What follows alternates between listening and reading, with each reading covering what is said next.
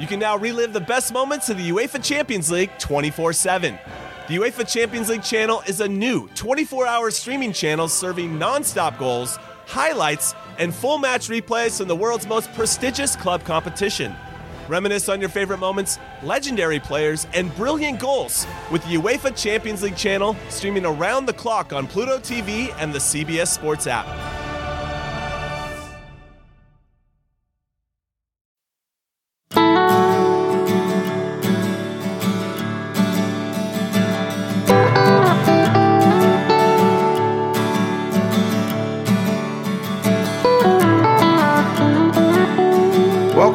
To another edition of the State of Recruiting's Mailbag episode. I'm Mike Roach uh, from Orange twenty-four seven, and I'm joined by Nick Harris. Nick, how you doing today? Pretty good. All right, we're back uh, this week to answer another round of Orange twenty-four seven uh, users' questions on uh, on the show. As a reminder, uh, the State of Recruiting is recorded twice a week. You can get the Wednesday edition with Bobby Burton and I, and the Friday edition with Nick Harris and I. That's available on all major pl- uh, podcast platforms, uh, Google Play, Stitcher, Spotify, iTunes, all those. So please, um, if you know, find which whenever you like and, and subscribe to us there. Uh, if you can review us, that's great for us as well. So please go do all that good stuff. It, it really helps the show. Um, Nick, let's uh, let's jump right into things. Um, we got a ton of questions from the message board this week. Uh, let's start with uh, a question uh, from, I believe it is Azadoty twelve, and it is uh, the question is, who is the most electric recruit on the Texas board? Um, and when I think electric, I think a lot of people think speed, and speed's definitely a huge component of that, but I think you got to have a little bit of everything, right? A little speed, a little shake, um, you know, maybe a little, uh, to me, it's it's those guys who, when they get the ball in their hands, everybody in the stadium stands up because they know, you know, something special is going to happen. Um, I look at the running backs. I think that Kamar Wheaton has that electric type of speed, but, um, you know, he's kind of straight line, not real wiggly. Really, I think my, my best answer for this would come from the receiver position. I think JoJo Earl kind of fits that equation. I think if you're looking out of state, a guy like Christian Leary uh, from Orlando, Florida, Edgewater, or, or Troy Stellato from Fort Lauderdale, Cardinal Gibbons, those guys are, are the electric type of playmakers at receiver that uh, that I think uh, our reader here is asking about. Yeah, and on my end, I just look for playmaking ability. You know, when I, on on the receiver end, or when the quarterback throws it up to him, everyone in the stadium stands up to try to look at the jump ball, and uh, that'll lead me to Quay Davis being that pick. And you, you know, when the ball's being thrown Quay Davis's way, there's probably going to be something special that's about to happen. Uh, I consider him the most electric on my end, but I like the Troy Stellato pick as well. Uh, he's a kid that's super quick and can make those one-on-one jump balls. Uh, there, there's a lot of electric recruits in this twenty twenty-one class period. Uh, there's a lot of talent top to bottom uh, when it comes to playmaking ability, even at the running back position with guys like Kamar Wheaton, L J Johnson. Uh, so there's definitely a lot of players on the board right now that could uh, that can make those big plays and uh, stand up a stadium for sure. All right, our next question from Matt zero seven zero says, what is your confidence level at with Landon Jackson? Uh, the Texarkana Pleasant Grove defensive end is a guy that I think a, a lot of people want to know because he's a big-time player. Um, I, right now, I don't have a pick in for Landon Jackson, but I think Texas is squarely in the mix. I think they, they kind of have been for a long time, and um, maybe Landon was, was – fallen a little out of love with them at some point last season. But Nick, when, when he came through in January and you and I got to talk to them, um, you know, it sounded like Texas really reignited some spark with him. Talking to people at Pleasant Grove, it sounds like Texas is top two, if not top three, uh, for Jackson. So I, I feel good. I mean, it's really going to come down to official visits and, and kind of the way the, the back end of his recruitment plays out. But I think it probably comes down to Texas, uh, L S U, and, and A and M at this point. Yeah, I think Texas still trails A and M just a bit, uh, but given a, a pretty big push off of an official visit, uh, I think that Texas is right there in the mix with them um, to uh, possibly land Landon Jackson. But if you ask me right now, I would say A and M is just a slight favorite, and I would put Texas number two, and then L S U and Ohio State trailing. Um, this is a this is a recruitment we're definitely going to have to keep an eye on moving forward. All right, our next uh, next question from uh, rest in peace Rob Baronis. Uh, which recruits that don't currently have a Texas offer would have Texas high on their list if given an offer? Uh, the the person that comes to mind for me um, when I think about that is Deuce Harmon from Denton Geyer, a, a cornerback who I've spoken about a hundred times on on this podcast and other podcasts about how much I, I enjoy his game, and a guy I know for sure would, would really be high on Texas if they were to offer. Um, outside of outside of Deuce, I think uh, maybe a guy like. Mm, I think Caden Salter, the, the quarterback from Cedar Hill, would probably listen. I think uh, maybe Landon Watson from Hutto. That's another guy that I think would like one, but um, I, I, I'll go with Deuce Harmon. Yeah, you took two of the three off my list. I got Salter and uh, Landon Watson on that list, but I also have Dylan Goffney, a wide receiver from Bridgeland. Uh, he's a three-star right now on the composite. He holds offers from Arizona, Arkansas, uh, a few of the um, local Power Fives. Uh, he, he's a kid that, uh, you know, can make some pretty big, pretty big plays from the wide receiver position, but uh, I think Texas would have to miss on uh, a few of their receivers on the top of their board before they would consider Goffney. But uh, talking to some sources around Bridgeland, uh, Dylan Goffney, uh, Texas is his dream school, so uh, I think I think that's a kid that we could look at maybe after the early signing period when, you know, if they don't hit on some wide receivers. But uh, that's a big time hypothetical. Yeah, and I, I should mention Dylan Goffney was a guy that the previous staff was was looking deep into, had hosted him a couple of times, and uh, a real high-impact athlete, um, a guy who's long, can run. I think he's definitely a guy to watch for this spring uh, to explode, so that's a really good pick there. Um, our next question from Nutsbane, uh, would you rather fight twenty duck-sized Ja'Tavion Sanders or one Ja'Tavion Sanders-sized duck? Um, I always take less numbers, so give me the one Ja'Tavion Sanders-sized duck. I'm just going to say no. Yeah. I mean, I wouldn't want to tangle with any of them, really. I'd probably go with twenty um, duck-sized Ja'Tavion Sanders. I, I think I can take, you know, little ducks running around Ja'Tavion Sanders. Maybe they'll grab my legs and throw me down, but I, I'll take my chances. Yeah, and we should mention Ja'Tavion uh, was just named a composite five-star um, this week with all the rankings updates, so congratulations to him. Um, I think he's obviously going to be, you know, one of the uh, he- headliners of this uh, Texas class. And um, this interruption into our uh, podcast, if you can hear that, is from somebody calling my phone. Uh, shout out Coach Flight, who's calling my phone right now. Um, we love Coach Flight. All right, our ne- yeah, absolutely, but we just got to call him back. Uh, next question. What is the most interesting district in five A and six A after realignment? Um I'm going to go real basic here. It's the it's the Cedar Hill, it's the South Dallas district for me in six A with Cedar Hill, uh, DeSoto, and Duncanville all back under one roof, and then you throw in, um, uh, you know, I think uh, didn't uh, Midlothian got in there, right, Nick? And um, I believe so. Uh, Re- Red Oak. Am I wrong on Red Oak? I don't think Red Oak. Can't Oak's recall. In that one, but yeah. Those, oh no, Waco really, Midway. Yeah, that's, that's what I'm thinking one, of. Yeah. One.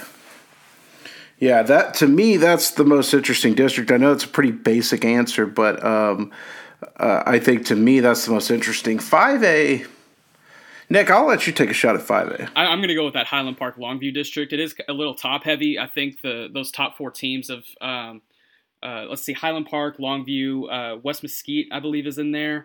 Um, I think there's uh, McKinney and McKinney North, or the, just the McKinney North. Um, that's going to be an electric district. McKinney North, they put up a lot of points. Highland Park, of course, and Long Longview, of course. You know the the power of those two teams. I, I think that district's going to be pretty entertaining. Um, and then down here in the uh, in the Austin area for six A, uh, Hutto got thrown in with the um, Austin area schools with uh, Vandegrift and uh, Connolly and some of these six A schools. I think that'll be pretty interesting down here in the Central Texas area. And uh, did I read right that Hutto's opening a second school and they will also be the Hippos? Yeah, yeah, that's pretty hilarious. I think it's like five years from now, but uh, that, that's going to be an interesting uh, interesting game, the Hippos versus the Hippos in Hutto. Yeah, absolutely. Uh, I don't know. They've got some sort of weird – I'd have to read into it, but they've got like a weird uh, relationship with the Hippo, and that's why it's all about – that town's all about the Hippo. Um, our next question from Q Dog ninety says, in your opinion, what's more of a determining factor for a recruit's commitment, a relationship with the staff or a winning program? I think it's a lot of both, but really relationships matter. Um, now – it depends on how far they can carry you. You can have a great relationship with a coach, but if that program's not winning and is not an appealing program to go to, or you think that that coach might be gone in a year or two, then the relationship matters less. It just kind of depends. It's a balance of both, but I think definitely Give me the relationship, because I've seen relationships win out more than anything. Yeah, I like this question a lot. And with some recruits, it's fifty-fifty, but with other recruits, it can be eighty-twenty with relationships or ninety-ten with uh, preference of a winning program. It honestly just depends on the recruit, but uh, I, w- I would say the trend more goes towards relationships with the staff and uh, how how they how they believe the staff can develop their game at the next level. All right, our next question comes to us from uh, Horn K C. It says, "Who is your uh, next five likely commits?" I, I we get this question every week. I'm just going to address it now. Like it's it's really hard for us to point down the road to five guys, unless you know there was a period of time last summer where Texas was kind of rolling, where I could have told you like, "Hey, these are probably the next five guys." But right now, I don't know that there's five guys lined up to make a commitment. So um, you know, I think. It, the best way to address this this question is I made a, some crystal ball predictions the other day, talked about them on the Wednesday episode. Um, I like where Texas stands for Jordan Thomas, the D N from, from Port Arthur Memorial. I like where they stand for Terrence Cooks, the linebacker from Shadow Creek. I like where they are for Hallettsville running back Jonathan Brooks and Atascocita to tight end Landon King. Um, I mean, that's kind of the best way. I'm not saying those are the next five commits, but those are the guys I feel right now Texas is, is trending in a good position with. Yeah, I agree. And this may be a question that you may want to ask us in mid-June when it's really starting to heat up, or early July, and we may have a you know more more accurate answer.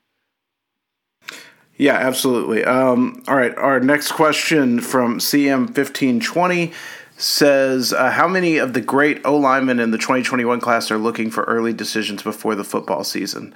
Um, so if, if I'm just going through it, the Brockermeyers might make a decision, but there's nothing set in stone yet. They may carry that into the fall. Um, you know, they were initially talking about making a summer decision, but they uh, uh, released released their um, their official visits last week, and I think that there's a chance those could carry on. Um, outside of those, I think Bryce Foster is probably looking to make a decision before the season. I think Reuben Fathery might, although I haven't talked to him in a while, so I would need to, to update that with him.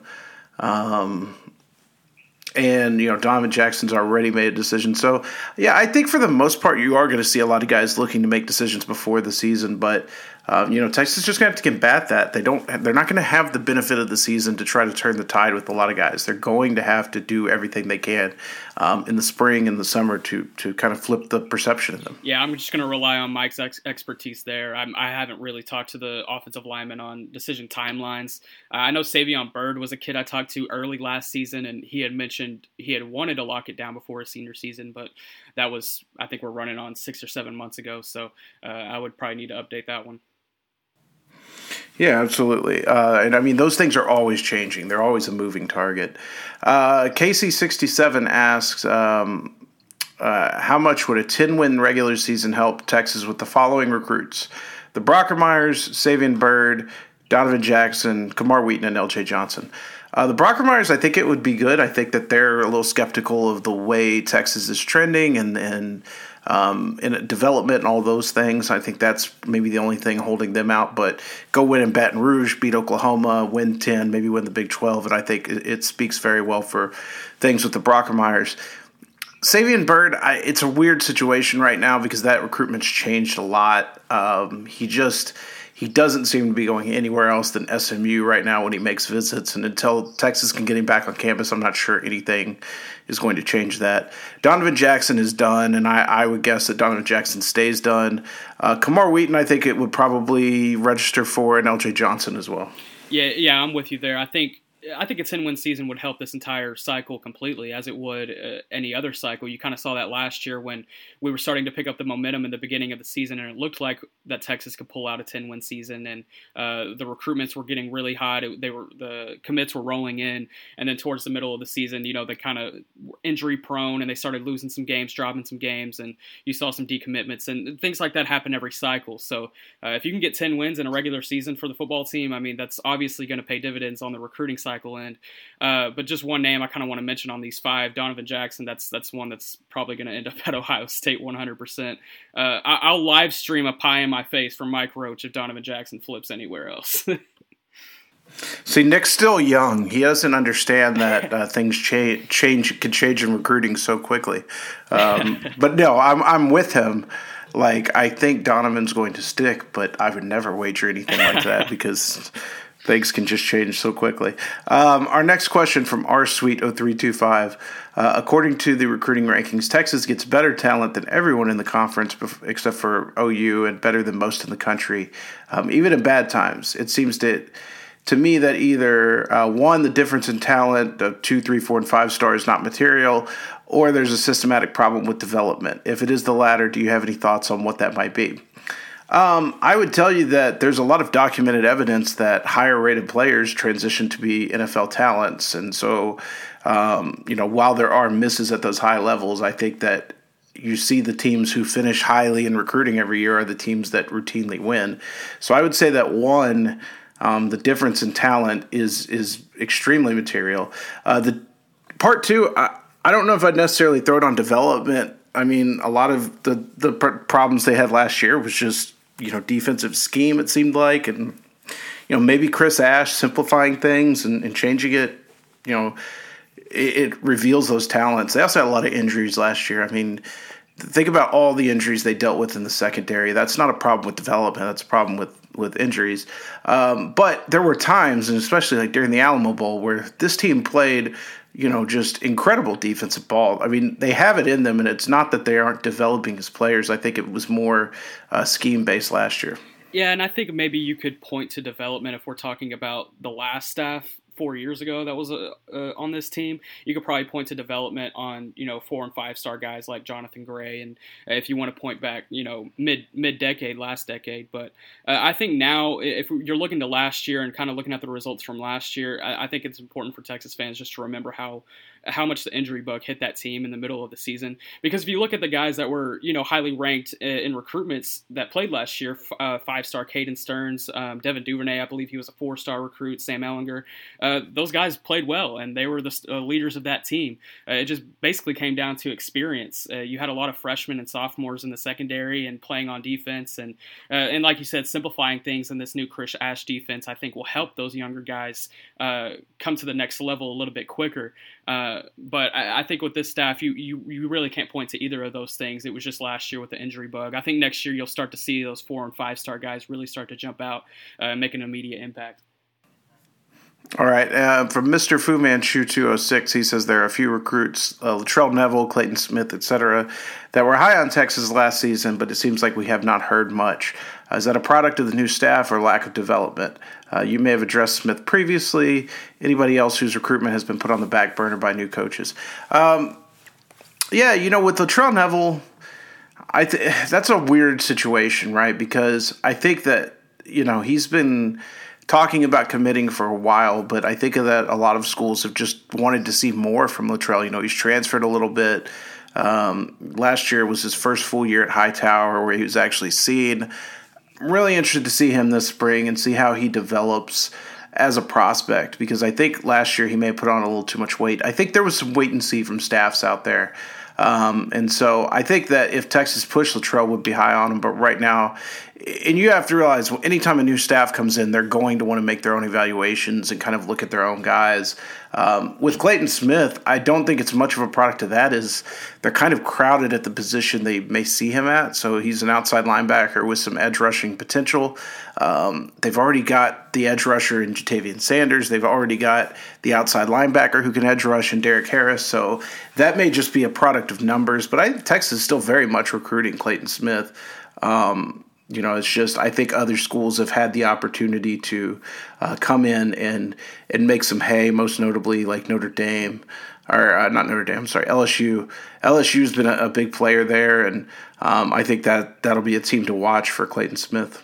Yeah, I can't really speak on Clayton Smith that much, but I can say Latrell Neville is definitely one of the more interesting characters in this twenty twenty-one cycle. He's probably one of the most offered recruits in the country. I think he's up in the upper forties when it comes to recruits, but uh, uh, when it comes to offers, excuse me. But if we're looking at committable offers, he's probably standing around ten to twelve right now, just because it, last year at Hightower, it was his first year with, you know, a pretty good team, and he put up, I think, only three hundred fifty receiving yards. So uh, I, I think it's just a wait and see project, like you said, uh, with a lot of these staffs. Uh, but if I had to bet, he'll probably end up at a low tier Power Five, like a Kentucky uh, or something like that. Um, those those are some of the offers that have been coming in for him recently. So uh, if I had to wager on that, I, I would say he would end up at like a Kentucky or a, a low tier Power Five.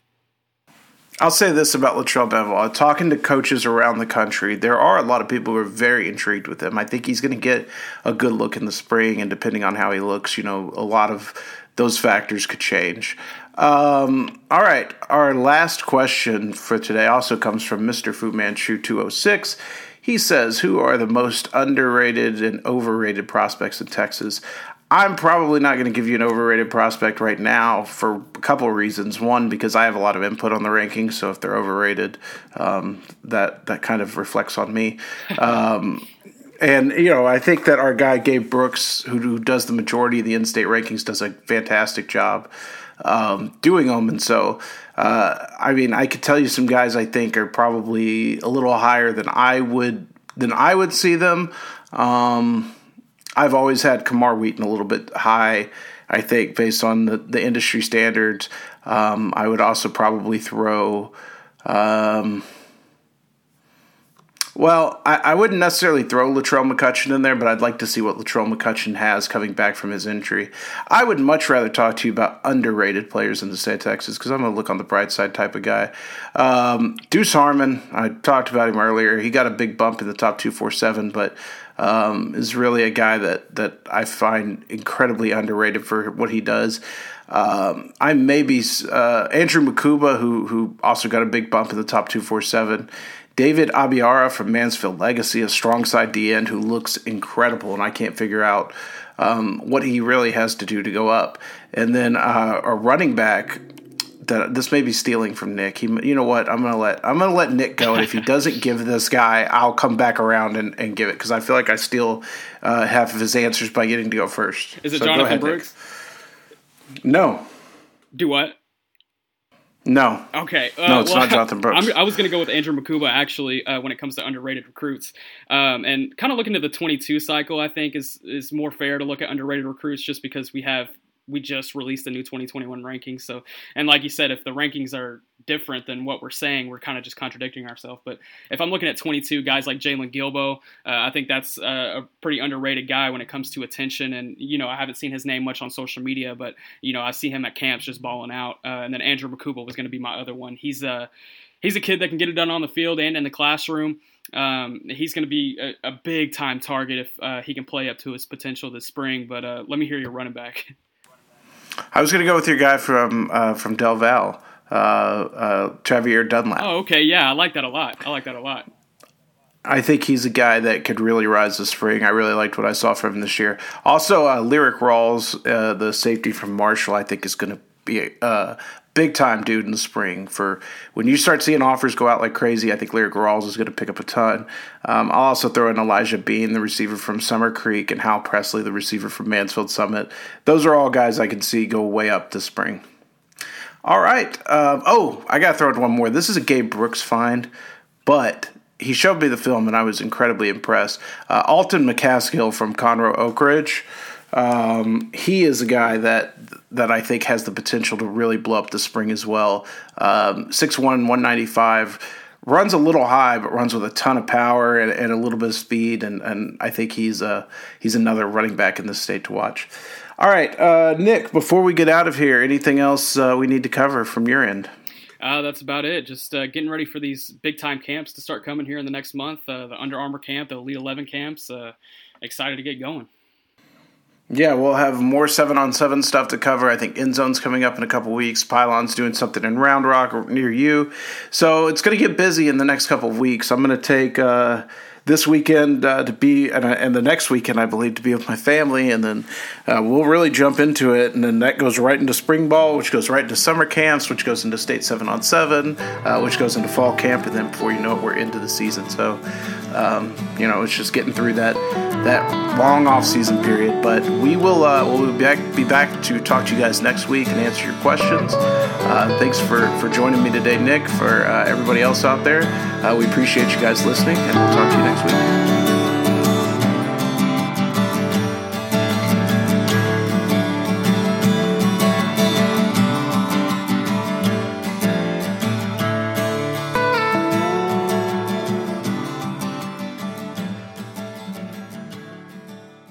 you ready for this? Yeah. If is the most original and heartfelt movie in years. Magic like this comes around once in a lifetime. This Friday, experience it with your whole family. Can we do it again? If, rated P G.